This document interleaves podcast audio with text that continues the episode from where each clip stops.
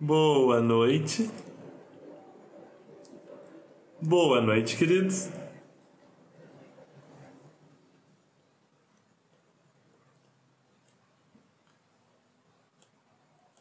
Sejam muito bem-vindos.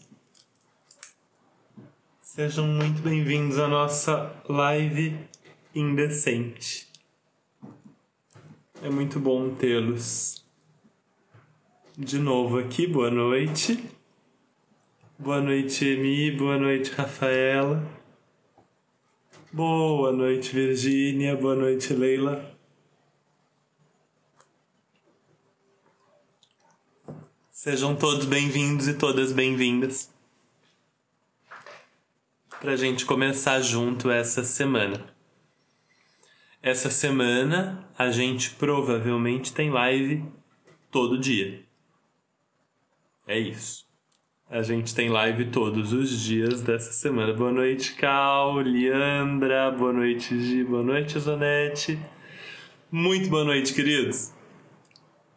Eu quero essa caneca, a Rafaela falou. Pois é, ela, ela, eu vou, eu vou quando a livraria do Lar Montessori estiver realmente pronta, que eu tô montando lá a página, eu vou botar uma abinha para canecas e vou botar as canecas lá para vocês, tá bom? Para vocês conseguirem achar as canecas. A ideia é aos poucos usar umas canecas bem divertidas com vocês e aí eu coloco as canecas lá também, tá bom? Boa noite, boa noite, boa noite. Eu pedi para vocês hoje o tema dessa live porque não só eu estava sem ideia, como também o meu dia foi bem louco. Assim, eu acho que foi. É difícil a gente dizer que foi o último dia bem louco, porque quando a gente diz que foi o último, vem a vida, né? Mas eu acho que foi assim um fechamento de dias bem loucos e agora eu eu acho, eu quero achar que vai ficar um pouco mais estável. Boa noite, queridos, para todo mundo. E e aí eu pedi os temas para vocês. E vocês deram vários temas e eu selecionei três porque eu fui ousado, é, acreditando que talvez a gente desse conta dos três, mas eu coloquei na ordem em que eu estou disposto a abordar. Então, o primeiro foi um pedido para falar um pouquinho sobre o trabalho da Maria Montessori com as crianças com deficiências no começo da carreira dela. É, não dá, eu não consigo ir muito longe nesse assunto historicamente, não, não, não foi uma área que eu me aprofundei no estudo da história da Montessori, então eu não consigo ir muito longe do ponto de vista histórico. E aí a minha escolha foi pegar um capítulo do livro A Descoberta da Criança. No Descoberta da Criança tem um capítulo chamado Paralelo entre a educação de crianças normais e crianças com dificuldades especiais. O vocabulário do capítulo é uma lista de problemas, tá? É, a ideia de falar da criança normal, de falar da criança parará, parará, tudo isso é uma lista de problemas para nós hoje, mas a gente não está falando de nós hoje, a gente está falando da Montessori no meio do século passado. É, então a, a gente vai lidar com os problemas de vocabulário que aparecem no capítulo, lembrando que, apesar dos problemas de vocabulário, a Montessori é, naquele momento, uma das poucas pessoas a falar no assunto de forma geral e a admitir ou até a defender a ideia de que a criança com deficiências pudesse ser educada, pudesse aprender de verdade, né? Então a gente vai encontrar um problema de vocabulário, a gente até vai encontrar um problema menor de vocabulário nessa tradução, porque ele foi levemente, superficialmente modernizado, mas ainda é super problemático assim. Mas foi um pouquinho modernizado. Na edição da Montessori mesmo, pré-tradução, os problemas são muito maiores e muito mais profundos. É, do ponto de vista atual, né? do ponto de vista de quem lê em 2023 e não em 1949.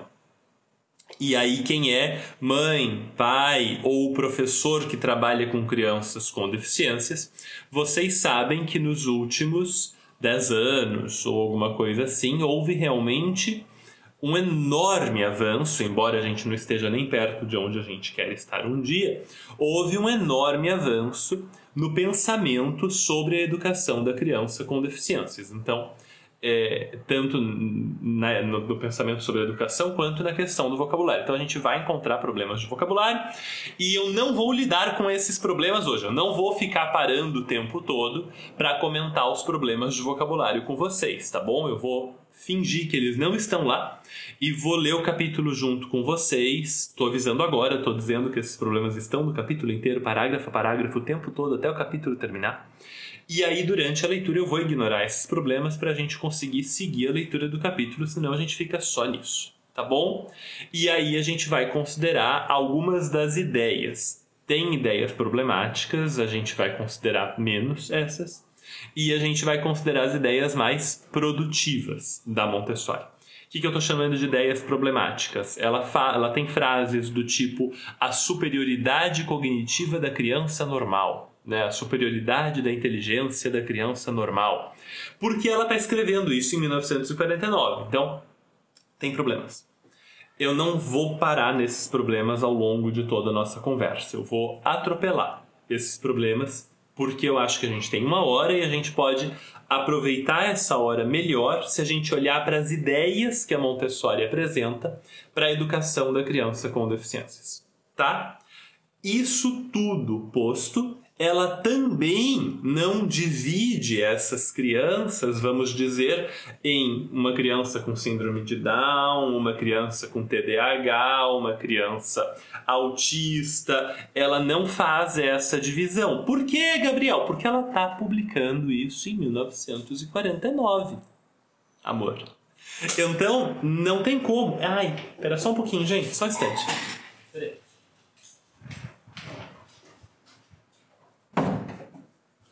Uma porta ia bater aqui. Ela não tem como fazer essa uh, classificação, esse diagnóstico. Ela está escrevendo isso 70 anos atrás, 70 e poucos anos atrás. Não dá para fazer essa divisão naquele momento. Então ela vai se referir de forma ampla a criança com deficiências ou com necessidades especiais por causa do vocabulário modernizado do livro. Na época dela, ela se referia a crianças idiotas e retardadas, porque esse era o vocabulário clínico da época. A criança era diagnosticada dessa maneira. Gabriel, que horrível! Sim, sim, graças a Deus o tempo passa, né? E a gente melhora. Então, que bom que a gente melhora, que bom que hoje a gente tem diagnósticos melhores, que bom que o nosso vocabulário hoje é menos terrível e que bom, que bom, que maravilha, né? É, nessa semana a gente vai olhar esse livro com as características históricas que ele tem, que não são todas boas. E aí daqui a algumas semanas vai chegar a minha cópia do Mito do Normal do Gabor Maté, que acabou de ser publicado em língua portuguesa e eu comprei na pré-venda para que chegasse bem rápido, deve chegar entre sexta e sábado dessa semana, e daqui umas duas semanas eu falo sobre ele com vocês e me retrato por causa dos problemas desse capítulo que a gente vai encontrar hoje, que eu não tenho como evitar, tá bom? Ele, no entanto, tem ideias maravilhosas. A Montessori trabalhou com crianças com deficiências. No início da carreira dela, em 1890 troco, até o começo do século XX, é, aprendeu muito sobre a educação dessas crianças, viajou toda a Europa defendendo a educação dessas crianças, propondo que essa educação era possível e que essas crianças podiam aprender né? E nisso ela era atacada a torto e a direito. Essa ideia que ela defendia radicalmente de que a criança com deficiências podia aprender não era uma ideia aceita na época dela. Né? A ideia de que elas podiam ir para a escola, de que elas podiam aprender a escrever, de que elas podiam aprender coisas de verdade se a educação fosse adequada, naquela época era uma ideia radical. E era uma ideia radical, radical perdão, pela qual a Montessori lutou muito. Ela escreveu cartas para governantes, ela viajou, ela foi a congressos, ela publicou um monte de artigos, ela dirigiu associações de pessoas que lutavam pelos direitos da, da, da criança com deficiência à educação. Então, na época dela, ela estava no limite, vamos dizer, da defesa da educação desse grupo de crianças. Hoje, a gente tem como olhar para o trabalho dela e dizer: ah, tem esse problema, tinha essa outra questão, não era perfeito tal. Beleza, não era mesmo não.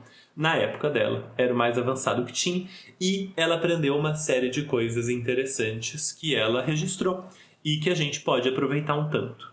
Ela dá dicas, ela dá sugestões, ela fala o que, que funciona muito bem, ela fala o que, que nem sempre funciona bem, e como eu falei para vocês, ela agrupa todas as crianças com deficiências num grande grupo de crianças com deficiências, e por causa disso a gente não tem como dizer quais daquelas estratégias ela estava pensando para criança com TDAH, quais daquelas estratégias ela estava pensando para criança com autismo, quais daquelas estratégias eram interessantes para dislexia. Isso a gente não tem como saber, porque ela não tinha essa categorização, esses diagnósticos. Então ela traz um grande grupo.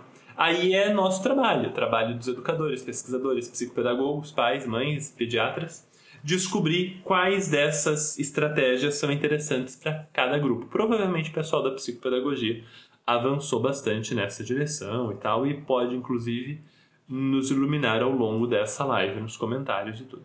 Tá bom? Meus amores, boa noite. E boa noite mesmo, né? Então, meu boa noite. Tá bom? Eu quero. Boa noite. Boa noite. Você. É, e também quero os corações, e também quero as fogueirinhas, e quero a coisa toda. Por que, que eu quero a coisa toda? Por dois motivos especiais essa noite. O de sempre, porque eu adoro receber boa noite de vocês e é divertido e eu me sinto uma pessoa e eu sinto que a gente está conversando e não só o boa noite, mas os comentários, as indignações, as perguntas, as discordâncias, as concordâncias, as surpresas, as qualquer coisa que vocês quiserem comunicar comuniquem. Ai, Gabriel, mas eu tenho medo de atrapalhar com o comentário. Não tenha. Eu estou fazendo lives há 12 anos. Faz 12 anos que eu faço live. Eu sei lidar com comentários. Então, você pode mandar o comentário à vontade. Eu vou batendo o olho aqui nos comentários de vocês. Se tiver alguma coisa que eu deva parar para ler, para conversar, eu vou parar, vou ler, vou conversar.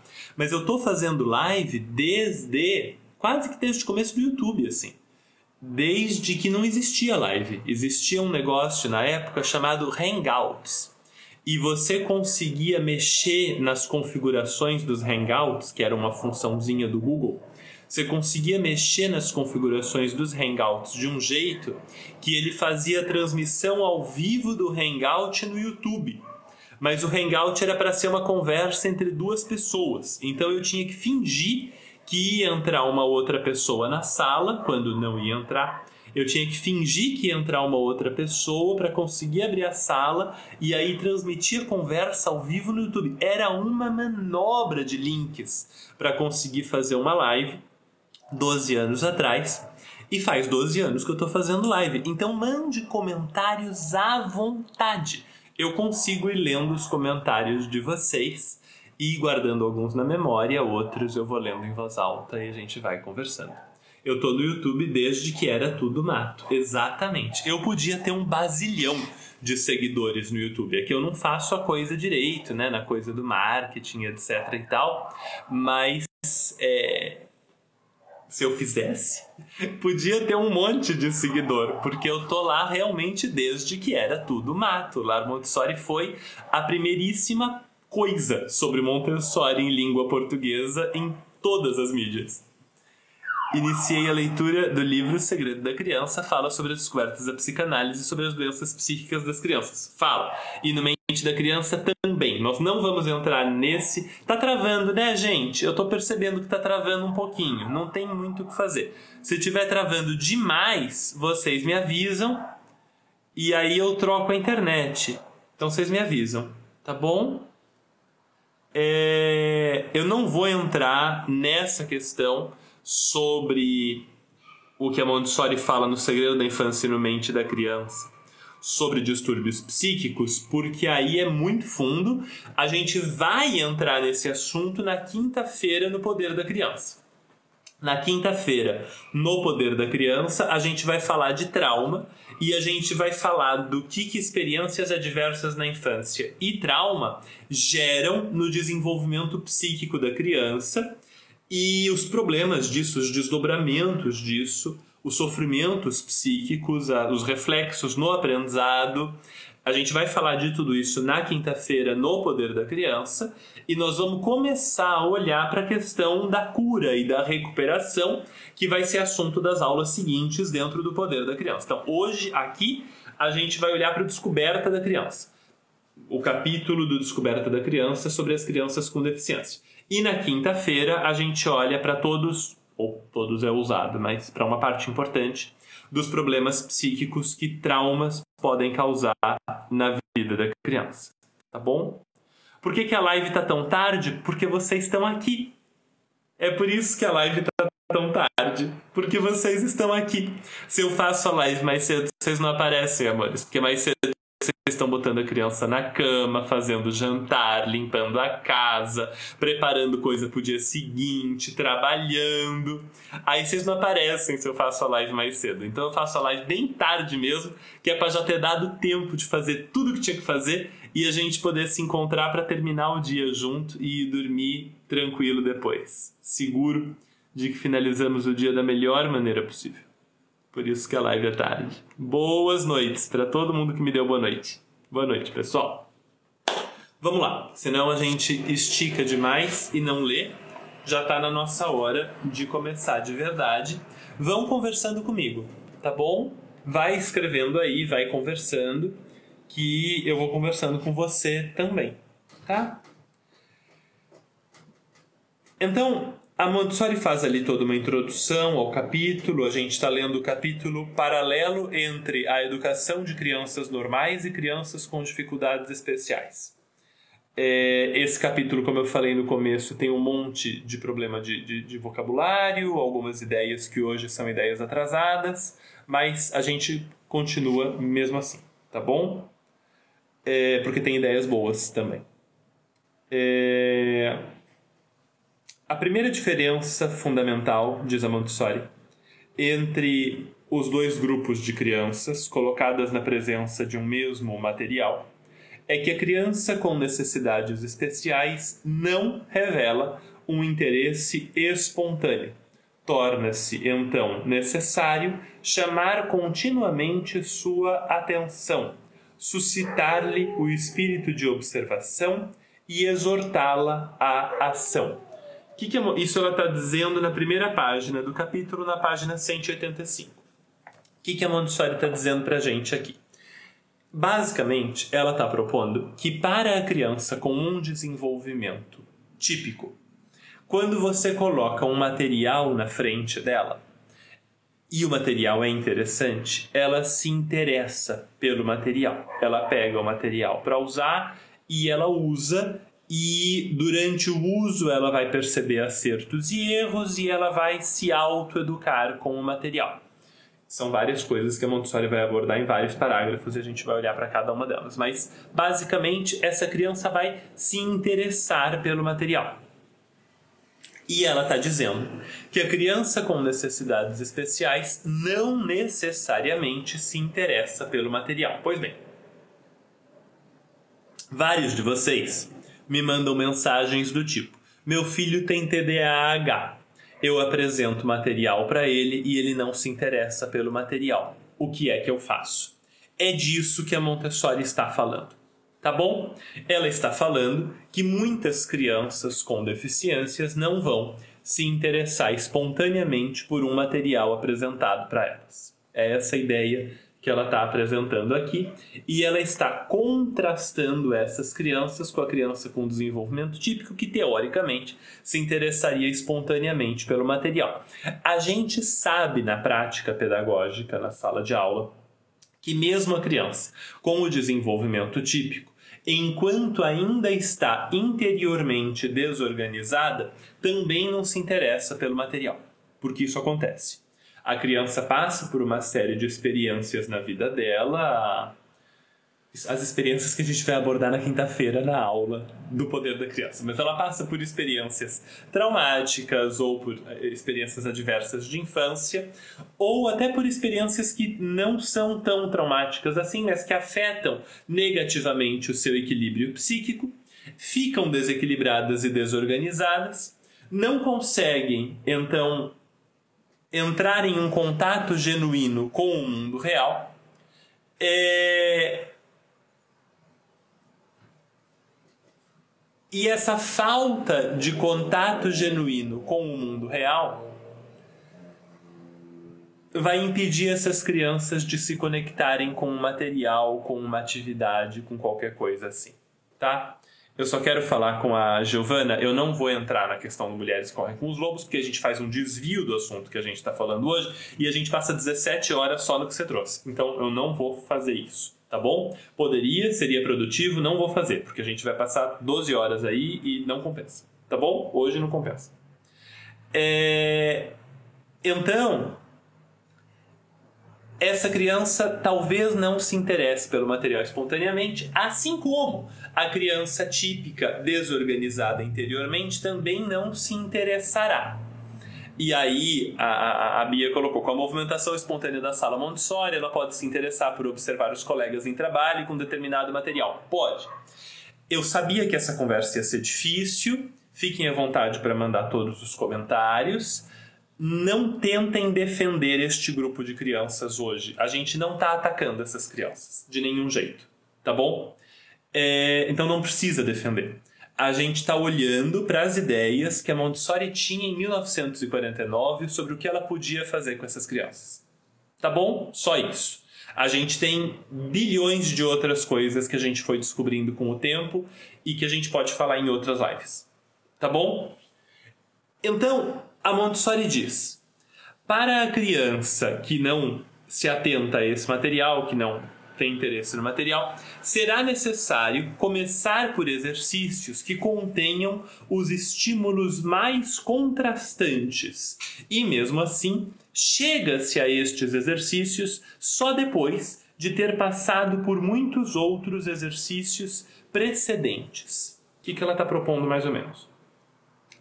Se você vai apresentar para uma criança vários tons da cor vermelha. Tem um material na sala Montessori chamado caixa de cores, tem três caixas de cores, e a terceira caixa de cor, a terceira caixa de cores tem vários tons de cada cor. Então tem sete tons de vermelho, desde um bem clarinho até um bem escuro. E aí, se você traz para uma criança, eh, dependendo das deficiências da criança, se você traz para uma criança com deficiência este material, ela pode não se interessar por ele, porque ele tem muitas diferenças ali dentro.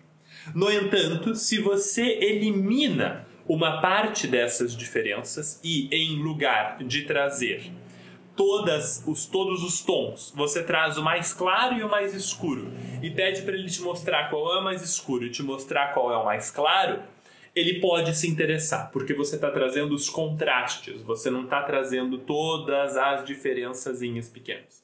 Aí você coloca um intermediário, então você coloca o mais clarinho, o do meio e o mais escuro.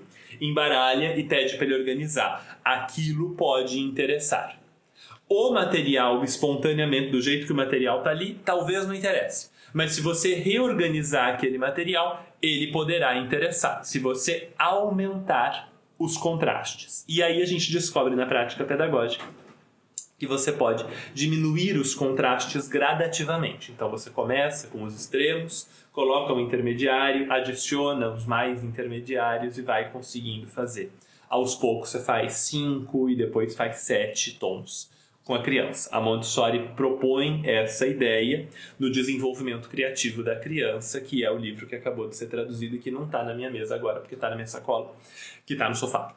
No descoberta, no desenvolvimento criativo da criança, a Montessori propõe essa ideia de uma gradação gradação gradativa para a criança. Você começa com os extremos e vai colocando os intermediários aos poucos.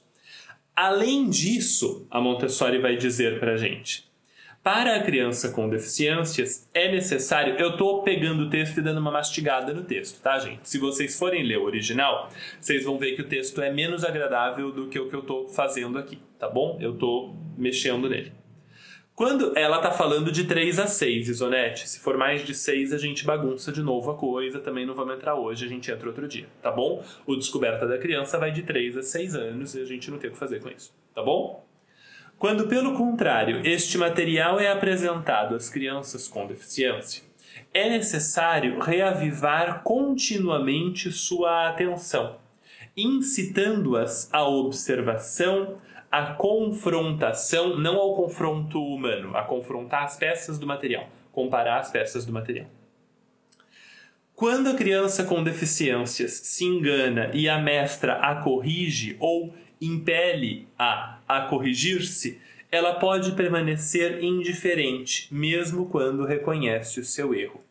Então, o que ela está propondo nesse parágrafo é que a professora precisa estar tá perto, o adulto precisa estar perto. E isso faz muito sentido, né? Porque, entre outras coisas, uma das coisas que a gente percebe com alguns grupos de crianças com deficiências é que o elemento humano importa muito. Né?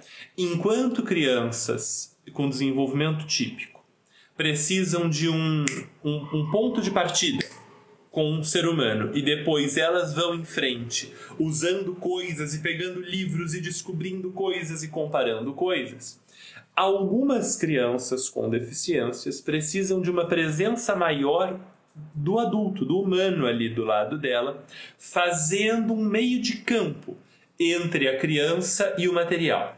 E esse meio de campo muitas vezes consiste em trazer a atenção da criança de volta para a coisa a atenção se espalha, porque às vezes tem um estímulo por perto e aquele estímulo chama muito atenção, e a gente precisa propor de novo o jogo, dizer então aqui o que, que a gente faz? E esse aqui, onde é que vai? E se este adulto estiver disponível para trazer essa atenção da criança de volta para o material, ela pode fazer as coisas. Então, uma grande diferença que a gente percebe entre a criança com desenvolvimento típico e a criança com desenvolvimento atípico. Muitas vezes, isso não é universal, nada disso é universal, mas muitas vezes a gente percebe é que e aí isso que eu vou dizer agora não é a Montessori que diz. Isso que eu vou dizer agora eu estou dizendo baseando-me na Montessori, tá bom? Na escola convencional, na escola não montessoriana, na escola enfileiradinha com lição de casa, aula e prova, a criança típica é educada e a criança atípica é abandonada. Ela é colocada num canto. Esses dias eu estava ouvindo um podcast que falava exatamente sobre isso, né? Sobre como a criança com deficiências é com enorme frequência colocada mesmo num canto da sala, né?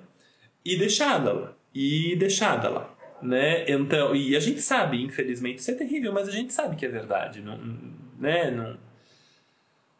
Dourar a pílula não é minha habilidade mais refinada, tá? É... Então, na escola convencional com enorme frequência, a criança com desenvolvimento típico é educada pelo professor, enquanto que a criança com desenvolvimento atípico é abandonada pela instituição como um todo. Na escola Montessori, a criança com desenvolvimento típico não é educada pelo professor, ela se autoeduca. O ambiente, o material e os pequenos estímulos que o professor oferece colocam essa criança numa trajetória de autoeducação. Ela vai mexendo com o material e vai aprendendo, basicamente. Para a criança com desenvolvimento atípico, muitas das vezes, o que ocorre é um processo de educação. Porque ela precisa de um acompanhamento próximo do professor, com frequência. Então, ela nem sempre vai caminhar por um percurso de autoeducação. mas ela pode, poderá caminhar por um percurso de educação. Ela poderá caminhar por um percurso em que, com a ajuda do professor e do material concreto, ela tenha chances genuínas de aprender. Ah, Gabriel, mas eu queria que ela se autoeducasse. A gente pode querer muita coisa e talvez para muitas dessas crianças a autoeducação seja uma possibilidade, mas para algumas crianças ela não aparece como possibilidade, pelo menos no que a gente conseguiu desenvolver até hoje. E aí, a educação acontecerá mesmo assim. A socialização acontecerá mesmo assim. O aprendizado acontecerá mesmo assim, em outro ritmo, em outra dimensão, com outro nível de participação do adulto, do professor e com um manuseio do material que pode variar. A apresentação não precisa ser a mesma para todo mundo. A gente faz a apresentação do material para a criança que está do lado da gente. E isso é um fator muitíssimo importante. A gente apresenta o material Montessori para a criança que está conosco.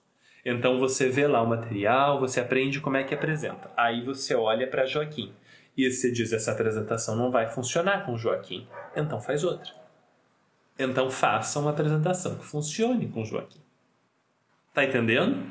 O material e a apresentação, o que a Montessori está dizendo para nós neste momento aqui, o que a Montessori está dizendo para nós neste momento aqui é quando ela fala para gente assim, ó, é, a gente apresenta, não é?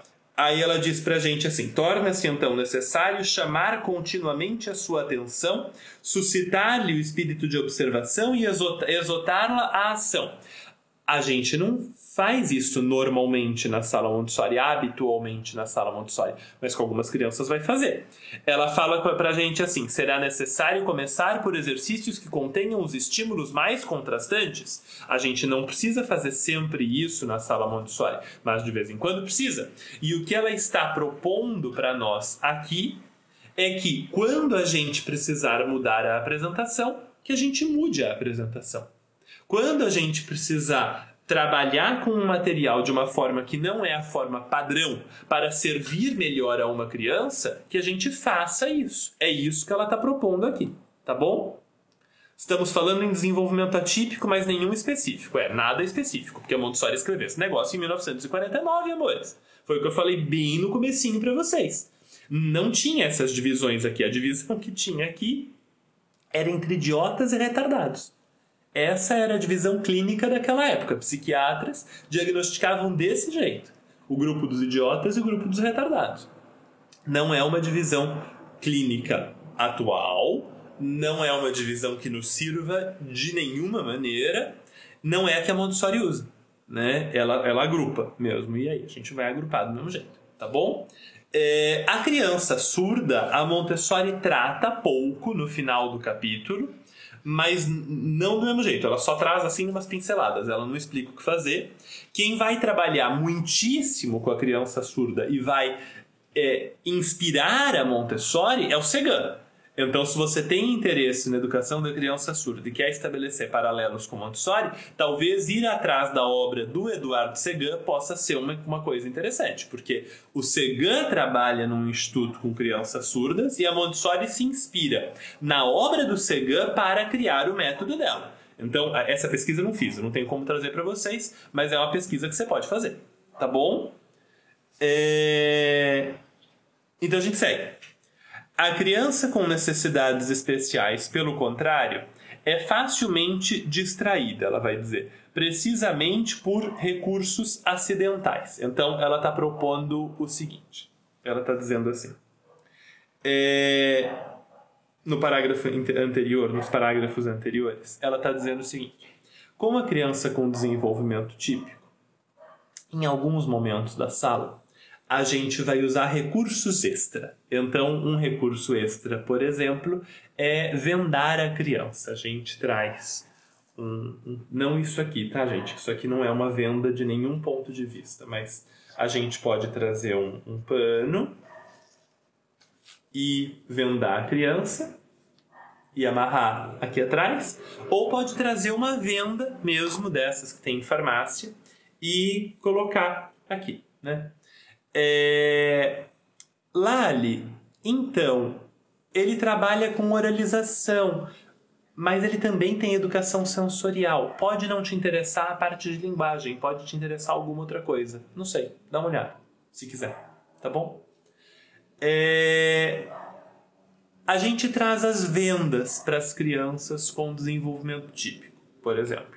E, e, a criança precisa topar, ela precisa querer, autorizar, é, colocar à venda. Montessori tem parágrafos inteiros, longos, seguintes, assim, em que ela vai falar sobre a necessidade de consentimento para se colocar à venda, que o adulto deve colocar primeiro. Tem uma série de coisas assim, mas seguimos a criança é vendada para fazer alguns quebra-cabeças de olho fechado. Então, ela monta cubos com os olhos fechados, ela sequencia peças com os olhos vendados e tal.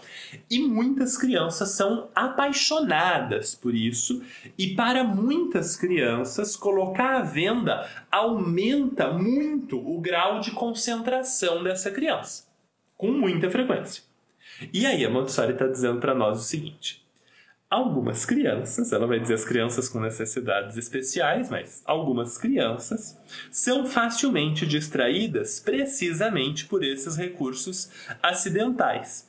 Ela se fixa neles, divergindo sua atenção daquilo que deveria ser o ponto essencial. E aí ela continua: se há obscuridade, facilmente adormece ou desperdiça energia em gestos desordenados. A venda dos olhos é o que atrai sua atenção, em lugar de ser o estímulo sensorial. E assim, o exercício degenera num jogo inútil ou num desabafo de alegria desordenada. Então ela vai dizer: ó, oh, se a venda não funcionar para uma criança, não usa a venda. É isso que ela está dizendo para a gente. A venda não precisa funcionar com todo mundo. A venda vai funcionar com um grupo de crianças, com um grande grupo de crianças, e ela é um recurso útil, interessante. Ela não é nem útil nem interessante com um outro grupo.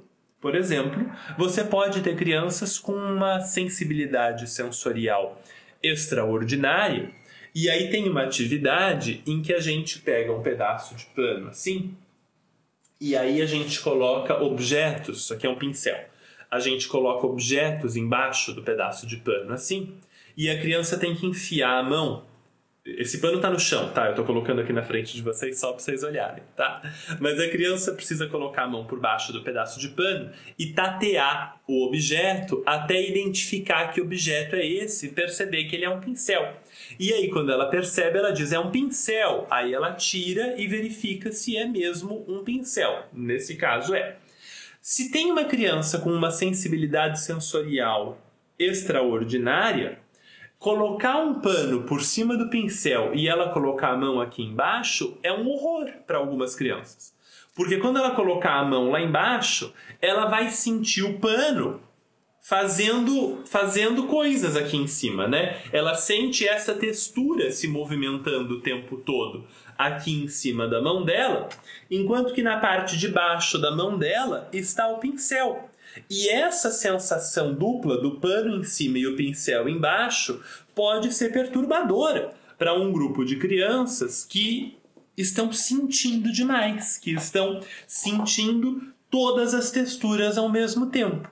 E aí a gente não vai colocar o pano, ou a gente vai colocar um pano muito suave, muito leve, ou a gente não coloca pano nenhum, pode colocar só um, uma caixa para ela não enxergar nada e ela coloca a mão sem ter que sentir pano nenhum, enquanto ela está procurando lá dentro com a mão. Ou nada, ela pode só fechar os olhos dela brevemente e receber o objeto na mão, e aí vem o ser humano. Lembra que eu falei que para algumas crianças a presença do outro ser humano é essencial para a aprendizagem dela?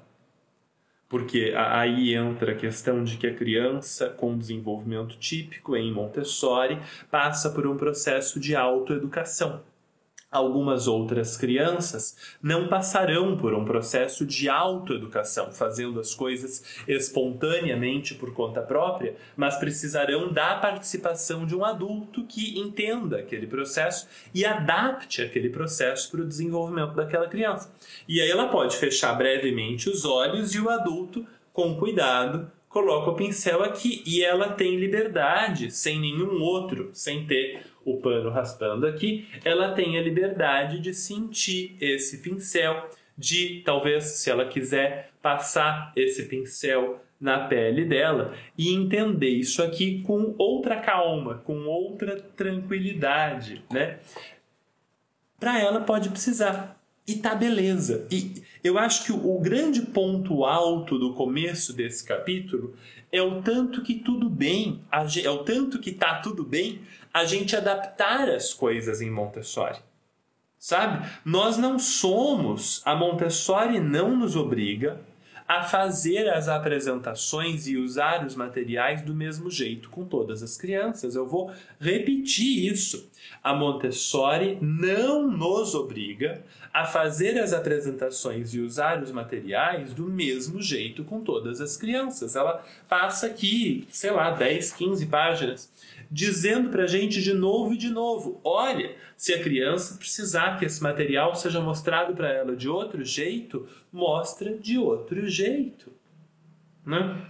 Eu acho que para alguns de vocês isso é surpresa.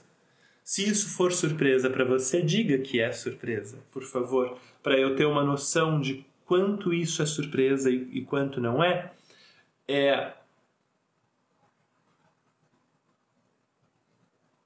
eu e o Mike estamos atentos aos comentários de vocês.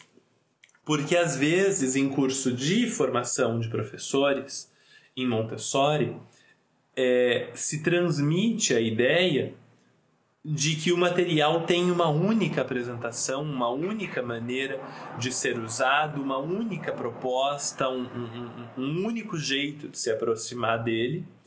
É, e a Montessori não faz isso na obra dela ela não, não faz isso. É, ela tem um enorme respeito pela variedade das crianças, né? Ela vai falar no desenvolvimento criativo da criança, que é um curso, então ela se sente mais solta e ela fala de forma assim mais, mais tranquila, ela vai falar sobre os vários jeitos de apresentar cada material, sobre seguir a preferência da criança em alguns momentos. Ela vai, olha aqui, né? A Lika, eu acho, escreveu, achei incrível, não sabia. A Nídia também disse que é surpresa, a Agatha também disse que é surpresa. É, isso, a Gil escreveu: leak pode ser usado de outras maneiras desde que o uso do material seja inteligente. E é isso mesmo, é, é exatamente isso. Né? É, então a gente vai continuar. E aí a gente vai continuar por uma coisa muito interessante. Eu acho que talvez a mais interessante de todas até agora. Ó, a Rita escreveu aqui: nos cursos a apresentação nos é passada de uma maneira única. Não no meu, não nos meus. É, se vocês forem nos cursos de materiais do Lar Montessori, adapta-se, adapta-se. Né? Algumas coisas eu mostro um jeito no curso e aí nas lives de perguntas de vocês a gente vai explorando todos os outros jeitos. A gente tem live de dúvidas nos cursos de material, a gente tem live mensal de dúvidas para sempre. Enquanto você tiver acesso ao curso, você fica tendo acesso a uma live comigo mensal dentro do curso só para as tuas dúvidas de, de material, né? De, de, de, aplicação do material, de uso do material e a gente vai explorando as outras é, vias de apresentação do material. É, mas dentro do próprio curso, eu acho que onde isso está muito claro é no curso de material sensorial. No de material sensorial, eu acho que ficou extraordinariamente claro que tem muitos jeitos da gente se aproximar de cada material e da gente propor cada material para a criança. É, se você é professora ou professor montessoriano e ainda não fez os cursos de material do Lar Montessori, faça. Faça. Tá? Mesmo que você não trabalhe em Montessori, se você for professor é, de crianças ou psicopedagogo, faça. Faça. Tá? É, vale a pena. Abre uma outra forma de olhar o material, não uma outra em relação a Montessori, né? Na verdade, os cursos do lar são muito baseados nos livros da Montessori, mas é diferente de propostas de formação em que a gente tem uma única maneira de usar cada material e uma forma às vezes rígida de usar cada material, porque não é o que a Maria Montessori propõe. Ela propõe isso que a gente está vendo hoje, que a gente adapte o material à situação, à criança, à necessidade. Então você tem uma ou outra apresentação é, é, é, que te serve de norte, que é uma apresentação mais ou menos padrão, que é um norte para você. Mas você vai necessariamente adaptá-la à criança que está contigo naquele momento. Ele não está dentro do poder da criança, ele não faz parte do poder da criança, é outra coisa o poder da criança, a gente trata da psique da criança muito e a gente trata do desenvolvimento da criança numa profundidade extraordinária. E se você tiver que escolher, eu sugiro que você faça o poder da criança. Se você precisar escolher entre os dois, o poder da criança é mais importante. É, mas os cursos de material para quem trabalha com pedagogia e psicopedagogia vão transformar o trabalho de vocês. Então, também valem a pena. Se você faz homeschool, também é muito, muito bom fazer.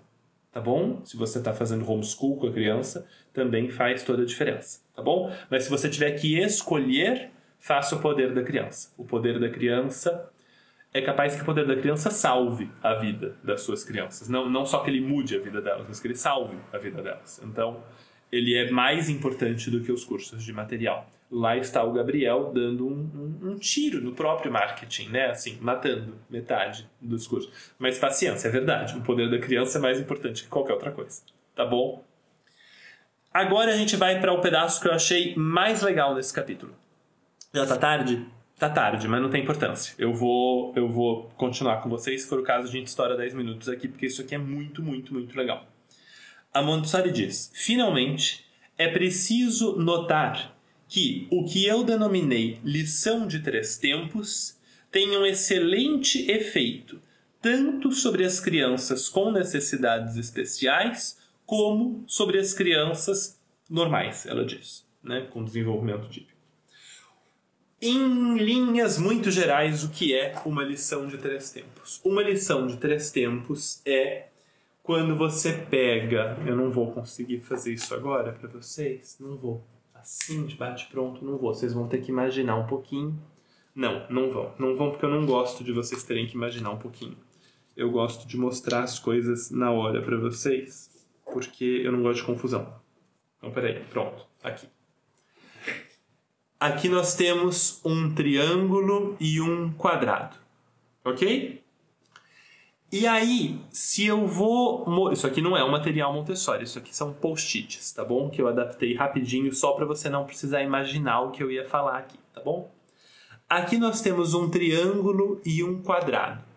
Eles são da mesma cor, eles têm dimensões parecidas, eles têm pesos parecidos, tudo é parecido neles. A única coisa que realmente é diferente entre eles é a forma. E aí eu digo para a criança: isto é um quadrado, isso aqui fica em cima de uma mesa, assim, fica apoiadinho em cima de uma mesa. E eu digo para ela: isto é um quadrado, isto é um triângulo. Quadrado, triângulo, triângulo quadrado. E aí essas duas coisas ficam assim sobre a mesa, e eu digo para a criança: pega o triângulo, e ela pega o triângulo. Eu digo para ela: pega o quadrado, e ela pega o quadrado. Coloca o quadrado na mesa, e ela coloca o quadrado na mesa. Coloca o triângulo na mesa, e ela coloca o triângulo na mesa. Qual é o quadrado mesmo? E ela me mostra. Qual é o triângulo mesmo? E ela me mostra. Pega o quadrado de novo e ela pega. Pega o triângulo de novo e ela pega. Coloca o quadrado aqui. Ela coloca. Coloca o triângulo aqui. Ela coloca. E por fim, eu pergunto a essa criança: como é mesmo o nome desse? E ela fala triângulo. E eu digo: e qual é o nome desse? E ela fala quadrado. Eu digo: qual é esse mesmo? Triângulo. E esse? Quadrado. Ah, tá bom. Isso é uma lição em três tempos. O primeiro tempo é o que eu digo: esse é quadrado, esse é triângulo. Isso é o primeiro tempo. Eu apresento para ela. Isso é quadrado, isso é triângulo. O segundo tempo é o joguinho. Pega o quadrado, pega o triângulo. Cadê o quadrado? Cadê o triângulo? Coloca o quadrado aqui, coloca o triângulo aqui. E o terceiro tempo é o retorno, é quase uma verificação. Eu pergunto para ela qual é esse, qual é esse. E aí, e ela me diz, né? Esse é quadrado, esse é triângulo. Então, esse jogo, a Montessori vai dizer, tem um sucesso extraordinário com os dois grupos de crianças, com as crianças com desenvolvimento típico e com as crianças com desenvolvimento atípico. E sim, como a Lali escreveu, ele também serve para estimular vocabulário, inclusive em língua estrangeira. O que a Montessori vai dizer para a gente sobre a lição de três tempos é que funciona muito bem com todas as crianças, o que é uma maravilha, porque porque sim, porque funciona bem com todo mundo e é muito legal que funcione bem com todo mundo. Eu testei na prática até com adolescentes. Tem uma estrutura um pouco diferente, mas não muito, e funciona muito bem também com adolescente. E aí, a novidade que ela apresenta pra gente é assim: funciona bem com os dois grupos de crianças, típicas e atípicas mas funciona bem de formas diferentes.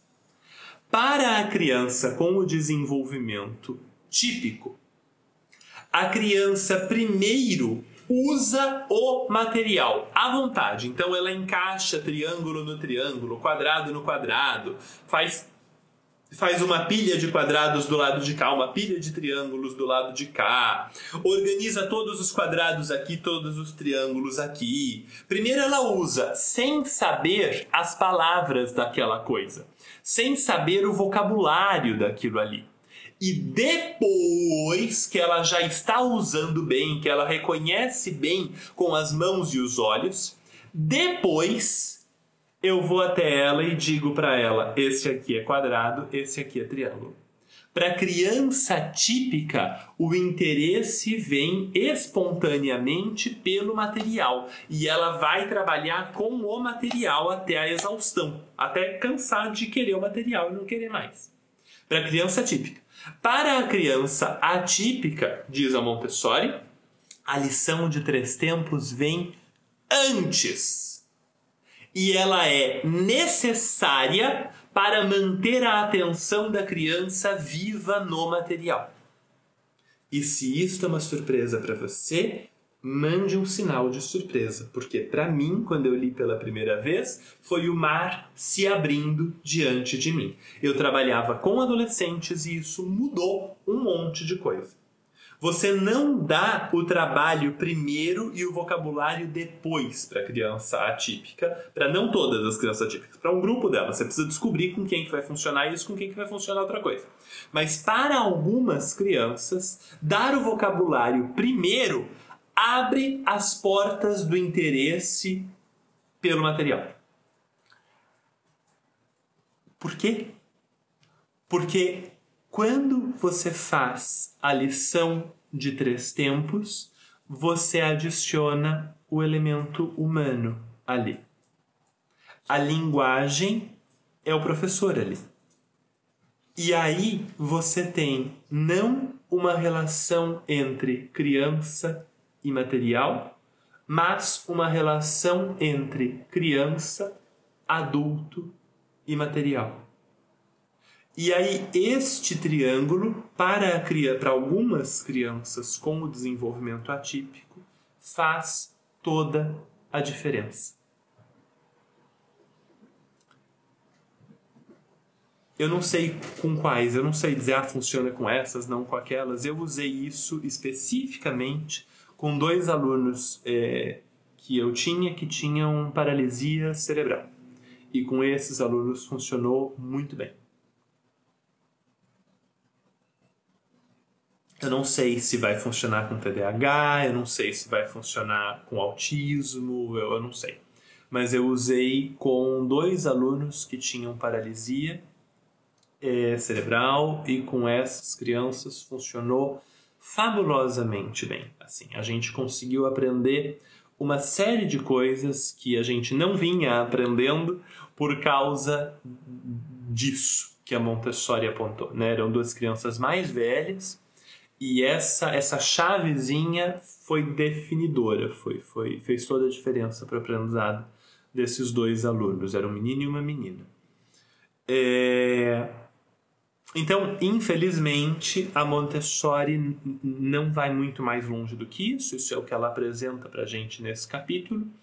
E infelizmente a Montessori não está viva, então ela não pôde olhar para tudo que a gente sabe hoje, né? Ela não pôde olhar para todas as crianças que passam por experiências adversas de infância, ela não pôde olhar para tudo que hoje a gente reconhece como estresse pós-traumático, ela não pôde olhar para autismo especificamente, TDAH especificamente, transtorno global do desenvolvimento especificamente, ela não pôde olhar para tudo isso. Então ela fala de forma muito geral, né? Mas eu acho que são alguns insights produtivos, algumas ideias produtivas para a gente trabalhar e foi um dos temas que vocês pediram na caixinha que eu deixei disponível para temas dessa live. É, evidentemente não tinha como trabalhar todos os temas, eu selecionei mais alguns para trabalhar nas próximas, então as próximas lives dessa semana ainda vão é, trabalhar a partir de temas que vocês apontaram ali na caixinha de perguntas. Tá bom? Dani, eu não sei como ela trabalhou as letras, eu não sei. Assim, eu tenho uma noção, mas eu não sei de verdade. A gente pode conversar numa live de dúvidas do curso de alfabetização sobre o que eu sei para fazer. Assim, eu, eu, eu já fiz, né? Eu já usei as letras para alfabetização de crianças com deficiências e aí eu consigo conversar com vocês a partir disso. É, mas a Montessori estava falando, nesse caso, da educação sensorial. Então, ela estava falando de cores, tamanhos, formas, texturas, sons e outras coisas assim. Tá bom? Ela não estava falando das letras especificamente. Tá certo? É...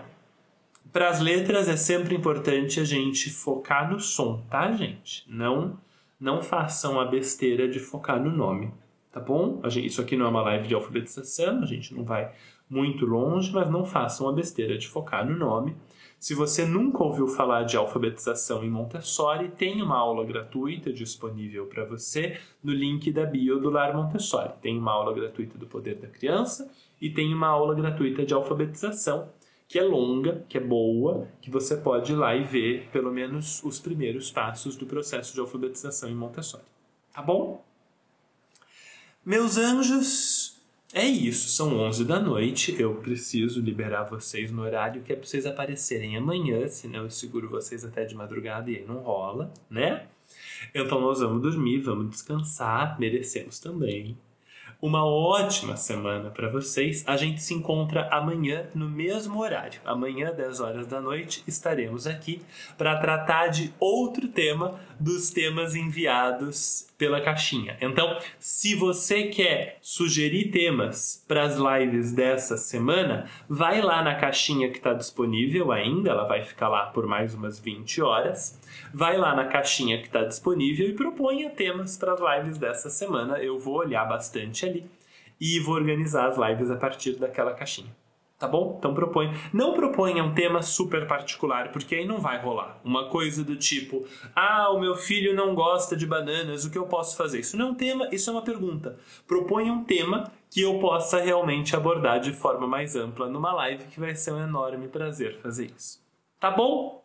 Queridos, uma excelente noite para vocês, uma semana linda para vocês e, sobretudo, uma noite de descanso muito gostoso e uma semana fascinante para as crianças que convivem com vocês. Um abraço para todo mundo e amanhã estamos aqui de novo. E para quem está no Poder da Criança, tem aula quinta, quarta. Quarta-feira. Eu falei quinta-feira, falei errado. Tem aula quarta-feira, 7 horas da noite. Tá bom? Até lá, meus queridos. Um beijo.